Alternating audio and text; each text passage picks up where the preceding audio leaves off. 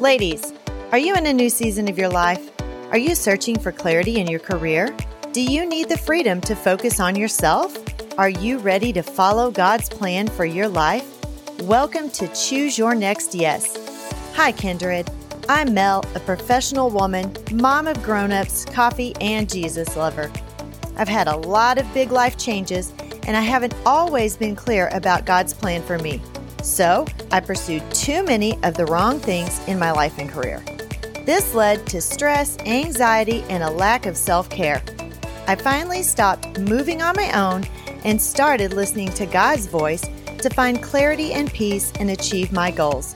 And now my mission is to help you learn to listen to God's voice and know when to say yes to the right things and no to everything else. Let me show you how to clarify your purpose and pursue your personal and professional goals in this next phase of life. Pour yourself a cup of Joe and grab a notebook and pen. Kindred, it's time to focus on yourself and reclaim the woman you once aspired to be.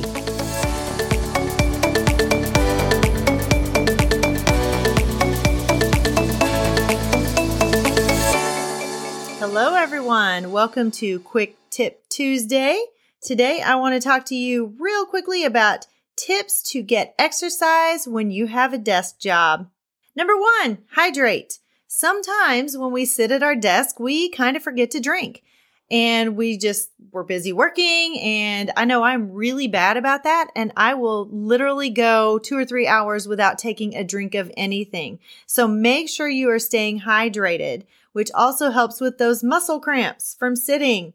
Number 2, stand up desk. Oh my gosh, guys, I got a stand up desk when I was a principal and I absolutely loved it. And so when I left that job, I couldn't take it with me because I hadn't purchased it. It was purchased with school money, but I purchased one on Amazon and I absolutely love my stand up desk. I get tired of sitting and my buns get sore and my legs get sore and cramp. And so I have to stand up. And so a stand up desk is super easy.